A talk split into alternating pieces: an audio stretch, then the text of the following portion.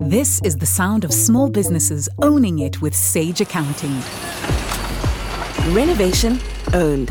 Invoices sorted. Clients workout owned. Expenses smashed. Tax return done. Take control of your business with cloud accounting from Sage. Own it. Try for free at sage.com. Welcome to the Honest Money Small Business Focus, sponsored by Sage. I'm Warren Ingram, the author of a few best-selling books, and I'm also an award-winning financial planner, and I've helped thousands of people on their journey to financial freedom. I'm not here to tell you what to do, but I am here to share my experience and the best ideas that I've learned, and I hope these ideas help you on your journey to financial freedom. Welcome to Honest Money. I'm going to admit freely that I'm intimidated today. We've got a podcast veteran and great, actually, content creator, Mashudu Madow. He'll tell you himself that he's an unemployed person pretending to be an entrepreneur and creator. I think that's overly modest. He's someone who does an incredible amount for the entrepreneur community. So Mashudu, thanks so much for joining. Thank you so much for having me. I think the unemployed pretending to be an entrepreneur was just a simple way to say, you know, I'm a creator/entrepreneur, just trying to make something, build something, create something that can make a difference. Thank you so much for having me. And you know, as now kind of an old entrepreneur, I can tell you, creating something from nothing is incredibly difficult. And I think, you know, people who have a job, you know, in a big corporate or in government nowadays, you know, they think it's easy. And being an entrepreneur, possibly the most rewarding thing we can do, but certainly one of the hardest. And most entrepreneurs, when you talk to them 10, 20 years later, will tell you if they knew how hard it was going to be, they probably wouldn't have done it. But would they change anything? No. And I guess you're on that journey now. Yeah. And I think like I'm kind of early in my journey, right? And yesterday I was reading an article about entrepreneurs/startups that actually have very successful, you know, funding rounds or any sort of exits where the business gets bought or anything like that. The average age of them is usually around 39 years old. And I think the myth of just, you know, you're a young guy, have an idea, and everything just sort of works out overnight is so flawed, right? I think there's so much more of a journey to be shared and so much more to be learned and taught to people about entrepreneurship, about building businesses, about what startups are trying to do. I think that through platforms like this, we can have much more meaningful conversations about the realities of entrepreneurship and how much more difficult it actually might be and how much more work it actually is as well. And so you give me a neat intro into my first big question for you. And one of the themes of content that you cover for entrepreneurs is about a community. And I like the way that you say go deep and don't go wide. But let's start with basics. This is Honest Money. We assume we're all learning from scratch here. So what is a community for an entrepreneur? So to me, community is the biggest investment that any startup can make that no one talks about. So it's building a base of evangelists, of people that deeply care about your brand, that really care about your product, and also become the people that try and help you become successful without having an economic benefit attached to them doing that, right? So how do you get a group of people to believe in something bigger than themselves and align themselves around the idea of what your business or what your product is supposed to achieve, right? So there's many businesses that have done this, whether it's Airbnb and other local businesses as well, where they focused on building meaningful communities where people are coming together around ideas that are bigger than themselves, connecting with each other to empower each other in some way, and also just making sure to do this around a certain brand in order to grow the thing that they are building as well. If I think about, you know, just before we started recording, I was having a friendly fight with my producer, Steve, about Apple, right? Because I guess that's what you're talking about. People who are committed to Apple and, you know, they think it's the best thing ever and they get no benefit from being such raging fans, bar for the fact that they're in the Apple community and they're in it and everyone else is outside. Yeah. And I guess that's what you're talking about. Exactly. And I think, you've seen people use the word cult when it comes to Apple, right? Because it really feels like you're part of something that actually extends beyond just what you're doing, how you use your phone, what laptops you have, whatever it is. It goes beyond that. It's a mentality around a product that actually brings people together, but also empowers people to do more for themselves and the people around them in different ways. So I think that every entrepreneur, every creator, every startup, every small business should be focusing on this, because people can copy, your idea. They can copy the service that you provide. They can copy your product. You know, it's very simple to copy those things. It's very, very hard to copy your community, because that's something you build from day one, where you start to pull people into, the inner crux of how you operate as a business, but also get them to believe in the vision that you have for the world because of the impact that your business is trying to achieve. So I really think that making that investment makes your business far more sustainable and far more like robust in terms of brand love or like brand association or brand loyalty at a deeper level than, say, just getting people to be excited about an ad or anything like that. So you're touching on kind of answering my next question a bit, which is, how do I do that if I'm an entrepreneur? And what you're talking about is, it's not just for me to sell my physical product. If I'm selling a physical product, what I'm also doing is selling values, ideals, a way of being, and not just a transaction. And exactly. And it's got to speak to people to their heart, I guess, not just their head.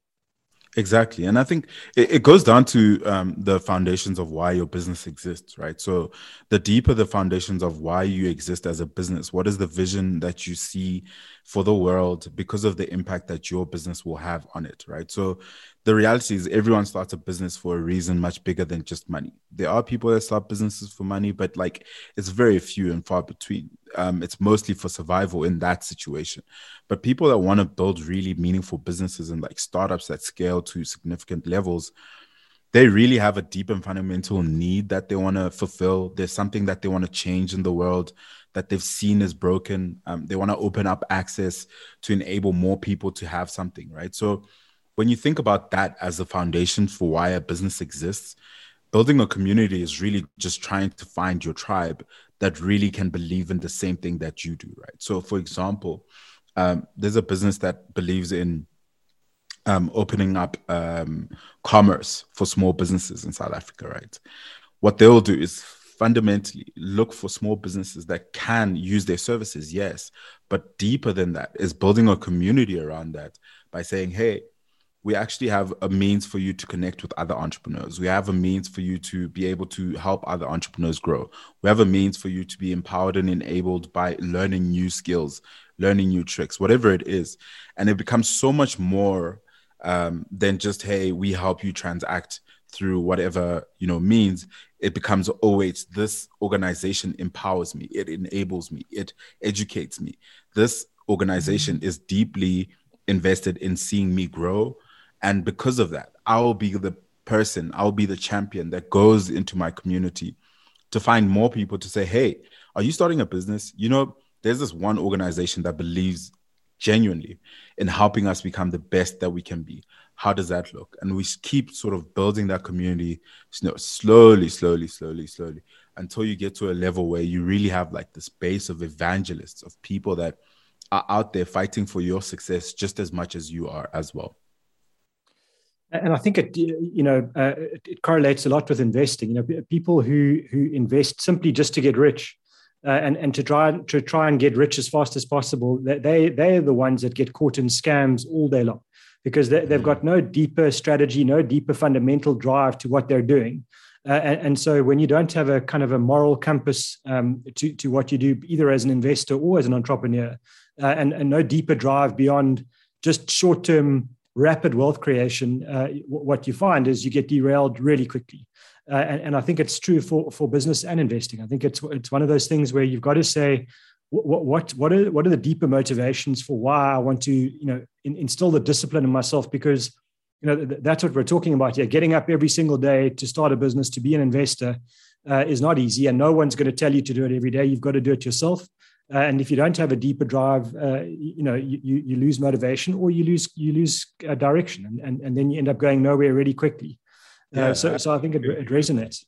Yeah, I absolutely agree with that. And I think I have a question for you. You know, like you mentioned earlier on that you are, an older entrepreneur, a more experienced entrepreneur. What do you think has sustained you throughout that time? For me, we started a financial services company, especially focusing on helping people manage their money. And what really upset me about the industry at the time, and we're going back to 2005, was it was a product selling industry that worked incredibly well for the industry, not for the people who were trying to grow their grow their money. And I felt that it was, the whole industry was self-serving. So it was one of those where the people in the industry were the ones flying the jets and the big cars, and their clients were the ones that were getting poorer every month and every year, and that bothered me a lot. And I felt there must be a different way. And if we're going to teach people to be financially free, and that's our goal, then you've got to start from the ground up and do it. Rebuild the whole way this whole thing works. So I must say, starting the business was incredibly hard. We certainly didn't make money for a very long time, but that moral kind of rage was probably what got me through the first 3 or 4 years, and the absolute hatred of these big companies that were just there to look after themselves and their employees' bonuses. That bothered me a lot. So I can't say it was a really positive emotion. It was just absolute outrage at how bad the industry was working, and it's changed, but that was probably the start for me. Yeah, but I'd imagine there's thousands of people, possibly even millions, that think that that feel the same way, that have that frustration that maybe the industry isn't working necessarily for the people that need to benefit from it, and they can latch onto what you're saying. Like sitting here, I'm thinking, that's definitely meaningful and it's powerful. And I think a lot of people would feel the same. And that's how you build a community, by communicating this vision, this frustration, this possible solution, and trying to get people to believe in it and organize around it to actually build solutions for it as well. So it's not just a passive, I believe, and you just sort of sit down and you never actually engage with it. You have to believe enough to say, you know what, I want to actually help in this cause to be able to change this thing in this situation that's actually broken. So I think community is the beginnings of a movement to actually change the way the world works in some small way. So whether that's in investment culture, in financial planning, in small business management, whatever it is, you can build communities simply based off of those really, really core beliefs that you have. And I think that's an amazing one. And I think, listening to you while we're going through this, it strikes me that you have to do this with integrity. You have to be someone that says, these are real for me. These are core values as the entrepreneur building my community, because, it's easy to assume that people are stupid and they're not. They'll smell a PR spin very quickly, and they'll pick you out. And I think if you do this with integrity, you can take people along with you on the ride that you're on, and you can make mistakes. If you make mistakes for the right reasons, people forgive you. But if they figure out that you're trying to shaft them, for your benefit, that community turns on you really quickly, and we've seen that around the world. I'm thinking of Robin Hood recently. They kind of had this great community and everyone loved them until they didn't, because they felt Robin Hood were shafting their customers, and exactly. That outrage is palpable still. I think it'll burn them for a long time. And you think of the core reason why people were angry. They felt that they portrayed their values, right? So Robin Hood is one of those startups that openly communicates what they believe in, and like transparency is a big part of it, right? So transparency, communicating with their customers, being in touch with the people on the ground, and being able to empower those people to make their own decisions. Seeing how that community completely said, no, this is not okay. You guys cannot change the rules right now. And forget the rules. You cannot change the values of the platform. And therefore, really break the community apart, right? Because you've set a certain tone for what this community actually believes in, how they operate and how they do things. And then when you go against that, that community can revolt very quickly. So I think it can also be a tool for accountability for the company to stay true to the values, the vision, and also the principles through which they run their businesses as well. So I think you're making one powerful point here. Is this is not these are not paid people that you're paying or giving stuff to, material benefit to be part of a community. This is taking them along the journey with you, and you do it from a place of good. In other words, you try and help, and as long as you're trying to help, everyone can benefit. So it strikes me that someone starting out shouldn't be listening to this to say, well, I don't have a budget to go and pay a group of people to be my cheerleaders. This is not that. This is about saying, I have budget to build my business. I can communicate basically for free on social media, if nothing else, what I'm doing, and use the few contacts I've got to grow into more contacts just by creating this set of values, and then use that to kind of create greater awareness. And the more free, honest cheerleaders you have, the quicker this will expand. Exactly. And I think that's a PowerPoint. Yeah, and I always say that you can pay for attention. Every single social media platform, every entertainment platform is built for brands to buy the attention of customers, right? But you can't buy community. You have to earn that, right? So you can buy audience, you can buy attention, but you have to earn a community. And earning a community usually takes a lot of time, but more so a really big vision that people can sign on to, latch onto, and really take action on. So I really think that it starts from really refining why you want to do what you do and being able to communicate that to the people that really need to understand it so that they can actually jump on that movement. So Mashudu, we're burning through time like I burn through money. And so I want to ask you, knowing what you know today and the lessons you've learned, what would you say if you were able to meet your 18-year-old self? What would be the one kind of lesson you'd love to impart? So I think the biggest thing would be to stay true to yourself and be as patient as possible into actually realizing what that best version of that self is, right? So stay true to yourself at the beginning because you think you know who you are, but stay really, really, really patient in the process to becoming the best version of what that is, and make space for that to really evolve, right? So if you start off I started off trying to study accounting, really, really tried to do it, then tried to study economics, really, really tried to do it. But every time I just couldn't get through with it because I realized like the truest self of who I was an entrepreneur and trying to build things, create things, put things out into the world, build communities, connect people. Those were the things that were really who I was. So it really took a process of patience and a process of like constantly, consciously working on who I want to become to actually realize that end point. And I think that unfortunately the world has very little room for failure. But if you can find ways to really, really expand what that is, I really, really hope that you can. I think it's such a powerful point, and also to me, you should be incredibly stubborn about your core values, but then really flexible about how you implement. If something's not working, there's no harm in trying, moving on, and adjusting all the time, because that is the way that we find our path. And I think that's the whether it be as people or as businesses, to be arrogant enough to believe that on day one, you've got the perfect plan and you just need to put one foot in front of the other and you never need to change anything. You're crazy. Life changes all the time. And so you have to adapt. But what you shouldn't do is sell out your values. And I think that, that's a huge point. Absolutely. It's so powerful. So on that note, I'm gonna wrap up. Mashudu Madow, thanks so much for joining us. For people that want more of his great content, he's got a fantastic podcast, Mash Startup Pod, and I follow him on Twitter, Mash Startup. A huge source of content for entrepreneurs and creators. So don't be lazy. Go and follow and get the content. Thanks so much for joining us. Thank you so much for having me, Warren. Thank you for listening to Honest Money. If you have any questions, you're welcome to reach out to me on Twitter. My handle is @Warren Ingram.